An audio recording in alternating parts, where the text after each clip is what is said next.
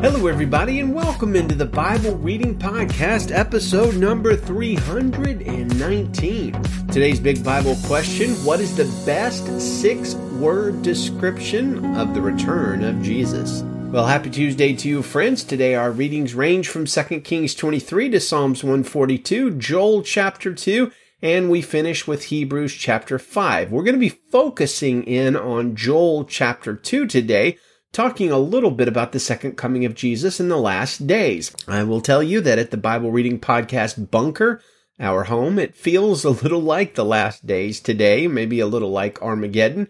There are seven of us here, my wife Janet and five kids, and from Saturday night until this morning, uh, which is a uh, recording this on a Monday night, we've had four of the seven come down with sickness, my wife and three of the kids. They are very stuffy and sneezing, and some are coughing. We are hoping for a cold or a cold like thing and not COVID, obviously, but we won't know the results of the tests until Wednesday, so they say. And I would just ask for your prayers for a quick healing and deliverance from a hard struggle, regardless of what it is we're fighting. The kids and I all have asthma, so that makes any cold, flu, COVID, or whatever a bit challenging. That said, God is sovereign and he's on his throne and we trust him in times that are good and bad because we know he's faithful. Now, question for you. Can you name the Bible passage that the first sermon ever preached in the history of the church was based on? Well, we find that answer in Acts chapter 2, the day of Pentecost, which sees Peter preaching to the gathered crowd of thousands of people who were drawn by the Holy Spirit, speaking through the other followers of Jesus there. Peter stands up in the midst of all of that to address the crowd, and he quotes directly from Joel chapter 2, which is our focus passage today. Now, before moving to California, I was a pastor in Alabama where I also taught Bible and theology classes at a couple of different colleges for almost 10 years. I really do miss teaching those classes but there are a little bit less opportunities to teach Bible and theology classes at the college level in Cali than there are in the Bible Belt. So, you know, we make do. One of my favorite questions to ask students back in the day on a test was our big Bible question today. What is the best six word description of the return of Jesus and the end times? Now, the answer wasn't hard if you were actually in my class or got the notes from somebody because I would spend a lot of time talking about it because I usually spent a good bit of time talking about today's Joel chapter 2 passage and talking about in general. I think we spent a whole class on the Bible's teaching on the last days and end times. So you be a student now. Let's read Joel chapter 2 together and let's see if you can hear that six word description that I call the best description of the return of Jesus or the last days or the end times, if you will. Joel chapter 2, verse 1 in the Christian Standard Bible. Blow the ram's horn in Zion, sound the alarm on my holy mountain. Let all the residents of the land tremble, for the day of the Lord is coming in fact, it is near, a day of darkness and gloom, a day of clouds and total darkness, like the dawn spreading over the mountains. A great and strong people appear, such as never existed in ages past and never will again in all the generations to come. A fire devours in front of them, and behind them a flame blazes. The land in front of them is like the Garden of Eden, but behind them it is like a desert wasteland. There is no escape from them. Their appearance is like that of horses, and they gallop like war horses. They bound on the tops of the mountains. Their sound is like the sound of chariots, like the sound of fiery flames consuming stubble, like a mighty army deployed for war. Nations writhe in horror before them. All faces turn pale. They attack as warriors attack. They scale walls as men of war do. Each goes on his own path and they do not change their course. They do not push each other. Each proceeds on his own path. They dodge the arrows, never stopping. They storm the city. They run the wall. They climb into the houses. They enter through the windows like thieves. The earth quakes before them. The sky shakes. The sun and the moon grow dark, and the stars cease their shining. The Lord makes his voice heard in the presence of his army. His camp is very large. Those who carry out his command are powerful. Indeed, the day of the Lord is terrible and dreadful. Who can endure it? Even now, this is the Lord's declaration. Turn to me with all your heart, with fasting, weeping, and mourning.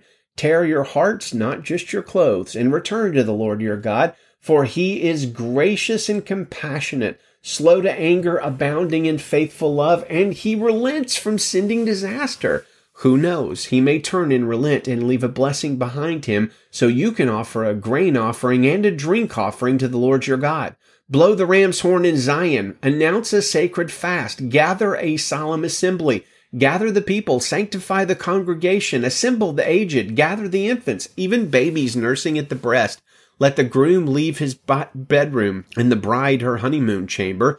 Let the priests, the Lord's ministers, weep between the portico and the altar. Let them say, Have pity on your people, Lord, and do not make your inheritance a disgrace an object of scorn among the nations. Why should it be said among the people, Where is their God? By the way, we haven't reached it yet. Verse 18.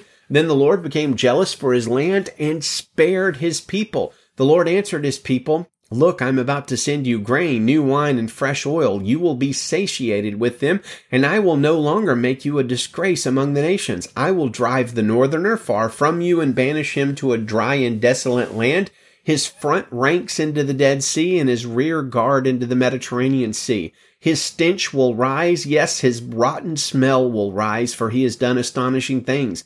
Don't be afraid, land. Rejoice and be glad, for the Lord has done astonishing things. Don't be afraid, wild animals, for the wilderness pastures have turned green, the trees bear their fruit, and the fig tree and the grapevine yield their riches. Children of Zion, rejoice and be glad in the Lord your God, because he gives you the autumn rain for your vindication. He sends showers for you, both autumn and spring rain as before.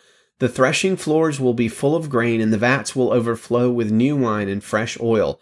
I will repay you for the years that the swarming locust ate, the young locust, the destroying locust, and the devouring locust, my great army that I sent against you you will have plenty to eat and be satisfied. You will praise the name of the Lord your God, who has dealt wondrously with you. My people will never again be put to shame. You will know that I am present in Israel and that I am the Lord your God and there is no other. My people will never again be put to shame.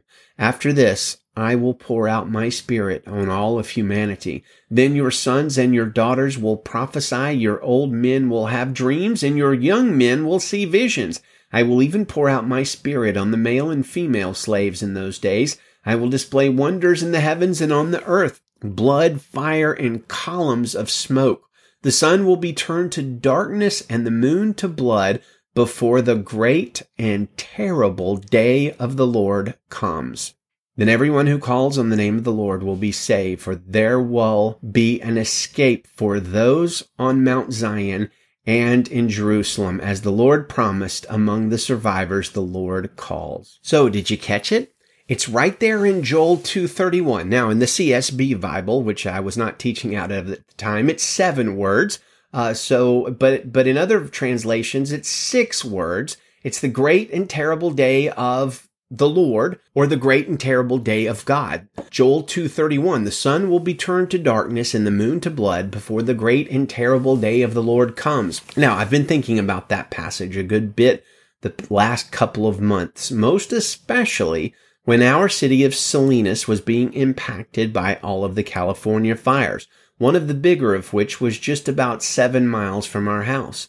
The day was eerie. The sun was darkened and it looked like a cloudy, stormy day, even though there was just no clouds at all. The sky was like this weird brown color and the sun was a not very intense, like pink color. You could stare right at it, just like looking at a dim light quite a distance away. It wasn't bright. It didn't hurt your eyes.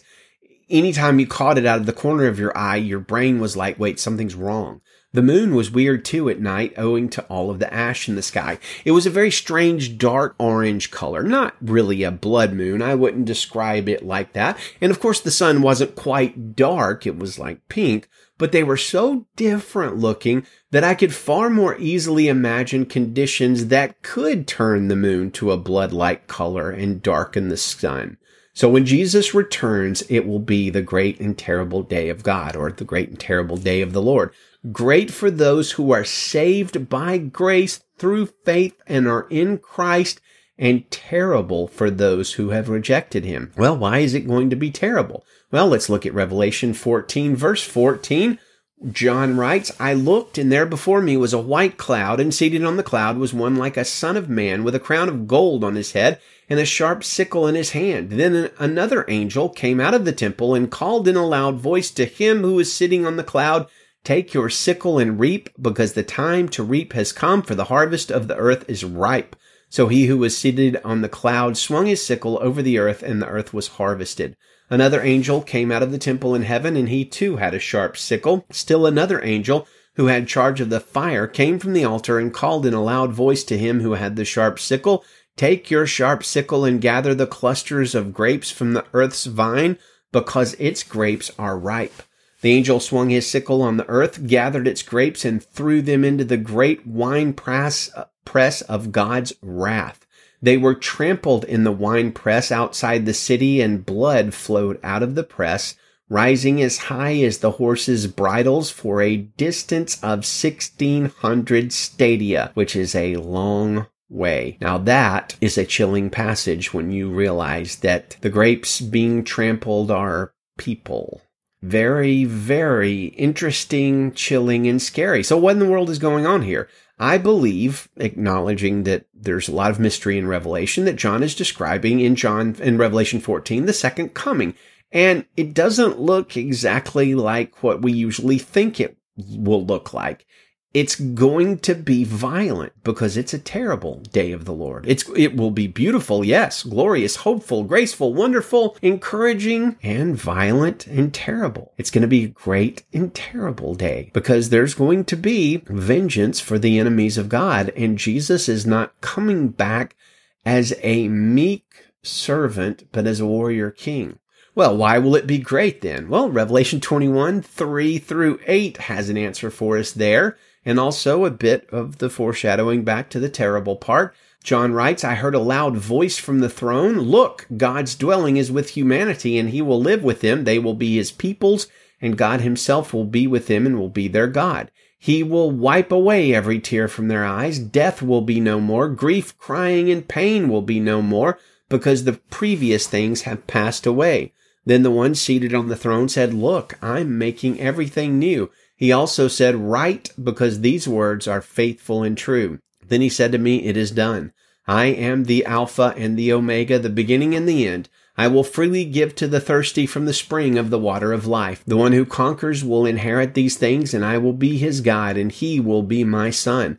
But the cowards, detestable, murderers, sexually immoral, sorcerers, idolaters, and all liars, their share will be in the lake that burns with fire and sulfur, which is the second death. That's Revelation 21, 3 through 8. I believe great and terrible is the absolutely proper way to talk about the last days. So many things happening will be great, most especially the anticipation of the real physical appearing of Jesus and yet so many more of the things happening will be absolutely terrible and difficult. There will be terrible times in the last days, says Paul to Timothy. Jesus tells us that if those days hadn't been shortened by God's decree, then none of us or nobody alive on the earth at the time would survive them. This is sobering, but it's also helpful because we know that right after the terrible part of the last days comes the great part. So how can we be prepared for the great and terrible day of the Lord? Well, I love the answer that John Newton, who wrote the hymn Amazing Grace, um, gives to that question, in which he actually demonstrates that not every Christian of every age, Newton wrote this in the 1700s, believed that Jesus would ret- return in their lifetime. So this is what Newton says about the great and terrible day of the Lord. These great events will take place unexpectedly and suddenly, in a moment, in the twinkling of, of an eye. We have reason to believe, says Newton, that a part at least of mankind will be employed as they are now, and as they were in the days of Noah and Lot, ink, eating, drinking, buying, selling, building, and planting, having nothing less in their thoughts than the calamity and destruction which shall overwhelm them without warning. For while they are promising themselves peace, the day of the Lord shall come upon them like a thief in the night, unlooked for, and like the pains of a laboring woman, or a woman in labor, unavoidable.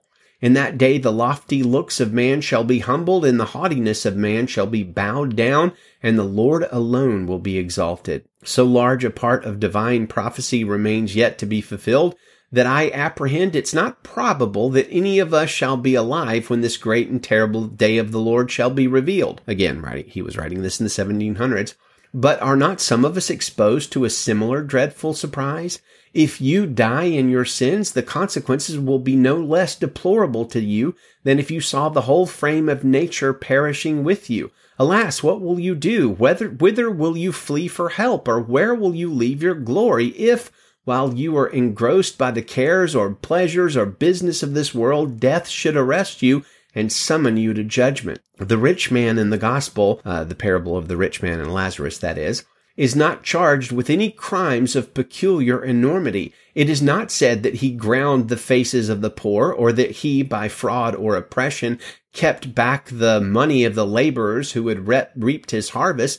He only rejoiced in his wealth and in having much goods laid up for many years, and that therefore he might securely eat, drink, and be merry. But God said unto him, You fool, this night will your soul be required of you. An awful disappointment. Thus will it be sooner or later with all whose hearts and portions are in this world, but are not rich towards God. Consider this, you that are like minded with the rich man. Tremble at the thought of being found in the number of those who have all of their consolation and hope here on earth, and who, when they die, must leave everything behind them. Now is the acceptable time, the day of the salvation. Now, if you will seek the Lord, he will be found of you. Now, if you pray for grace and faith, he will answer you. But then, when the master of the house shall arise and with his own sovereign authoritative hand shall shut the door of his mercy, it will be in vain and too late for any of us to say, Lord, Lord, open up for us. Those are sobering words by Mr. John Newton, a man of great grace. So friends, if you are dallying, wondering if now is the day of the mercy of the Lord, I encourage you, it is. Turn to him wholeheartedly and follow him, knowing that salvation is not by your goodness or merit. You can't earn it. You can't disavow it, no matter what you've done in the past. The blood of Jesus is adequate to cover every one of your sins. Stop trying to be saved and believe in the Lord who has saved you by his death on the cross and turn to him in wholehearted faith, believing the gospel, and you will be saved by grace through faith, not by works, so that there's no bragging about it. And also so that you will be ready secure in Christ for the great and terrible day of the Lord. Well, let's continue in 2 Kings chapter 23 verse 1. So the king sent messengers and they gathered all the elders of Judah and Jerusalem to him. Then the king went to the Lord's temple with all the men of Judah and all the inhabitants of Jerusalem, as well as the priests and the prophets, all the people from the youngest to the oldest. He read in their hearing all the words of the book of the covenant that had been found in the Lord's temple.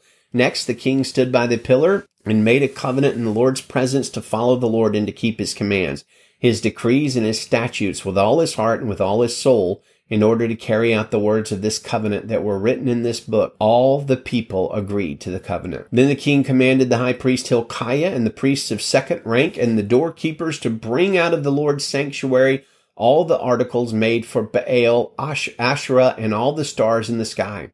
He burned them outside Jerusalem and in the fields of the Kidron and carried their ashes to Bethel. Then he did away with the idolatrous priests the kings of Judah had appointed to burn, incense at the high places in the cities of Judah and in the areas surrounding Jerusalem. They had burned incense to Baal and to the sun, moon, constellations, and all the stars in the sky. He brought out the Asherah pole from the Lord's temple to the Kidron Valley outside Jerusalem. He burned it at the Kidron Valley beat it to dust, and threw its dust on the graves of the common people. He also tore down the houses of the male cult prostitutes that were in the Lord's temple, in which the women were weaving tapestries for Asherah. Then Josiah brought all the priests from the cities of Judah, and he defiled the high places from Geba to Beersheba, where the priests had burnt incense. He tore down the high places of the city gates at the entrance of the gate of Joshua, the governor of the city, on the left at the city gate. The priests of the high places, however, did not come up to the altar of the Lord in Jerusalem. Instead, they ate unleavened bread with their fellow priests. He defiled Topheth, which is in the Ben Hinnom Valley, so that no one could sacrifice his son or daughter in the fire to Molech. He did away with the horses that the kings of Judah had dedicated to the sun, They had been at the entrance of the Lord's temple in the precincts by the chamber of Nathan Melech, the eunuch. He also burned the chariots of the sun. The king tore down the altars that the kings of Judah had made on the roof of Ahaz's upper chamber. He also tore down the altars that Manasseh had made in the two courtyards of the Lord's temple. Then he smashed them there and threw their dust into the Kidron valley.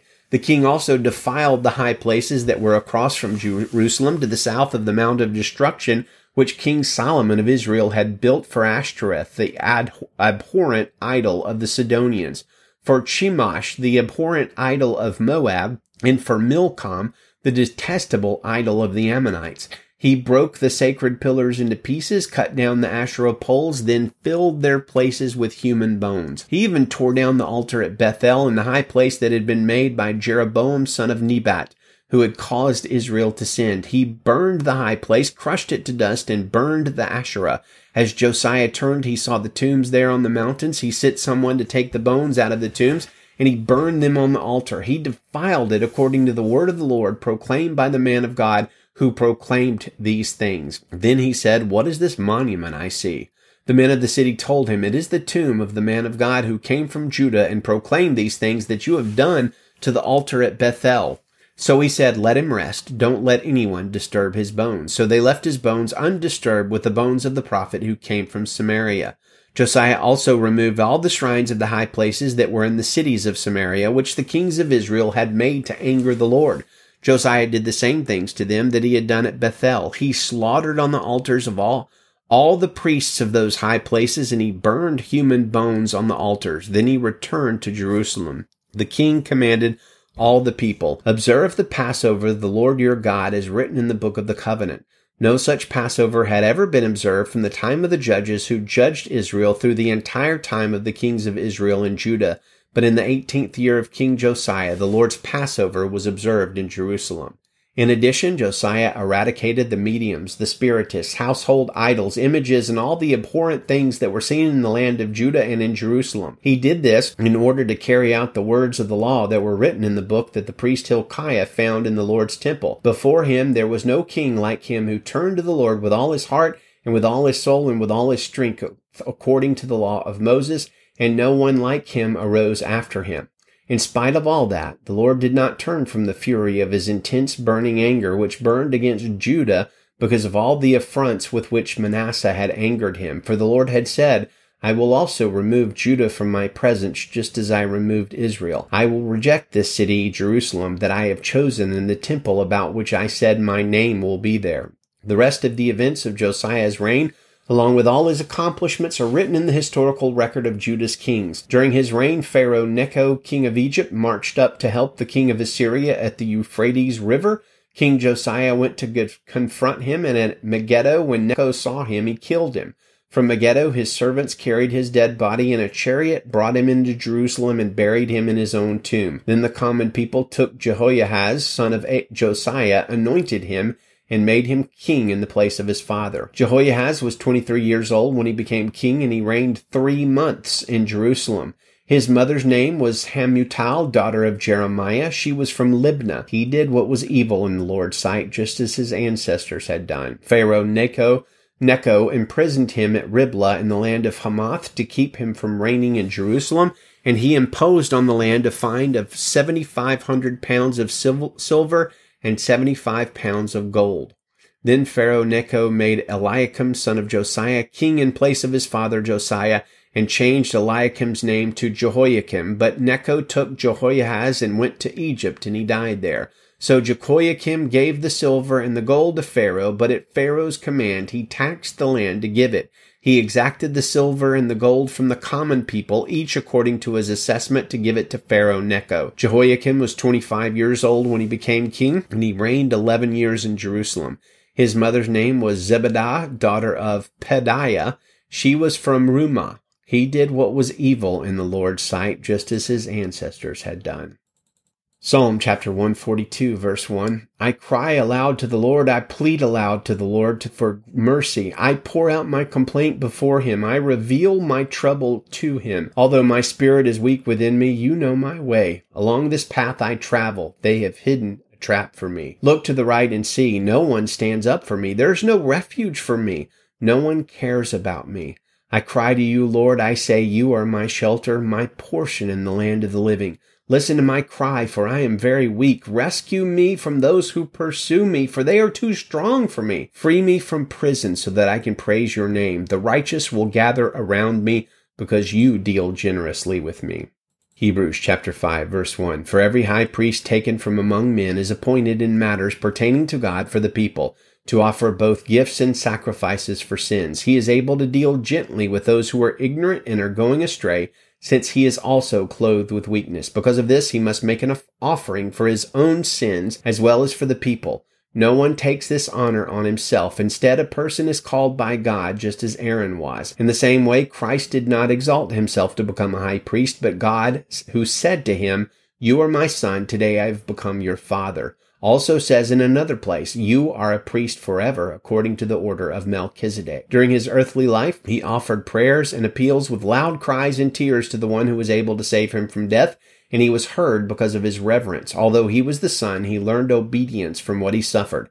After he was perfected, he became the source of eternal salvation for all who obey him and he was declared by God a high priest according to the order of Melchizedek. We have a great deal to say about this, and it's difficult to explain since you have become too lazy to understand Although by this time you ought to be teachers, you need someone to teach you the basic principles of God's revelation again. You need milk, not solid food. Now everyone who lives on milk is inexperienced with the message about righteousness because he is an infant, but solid food is for the mature, for those whose senses, whose senses have been trained to distinguish between good and evil. The Lord, may we be mature in your word. May we know your word and follow it and share it with the world. Dear friends, thank you for listening today. Good day day to you and Godspeed.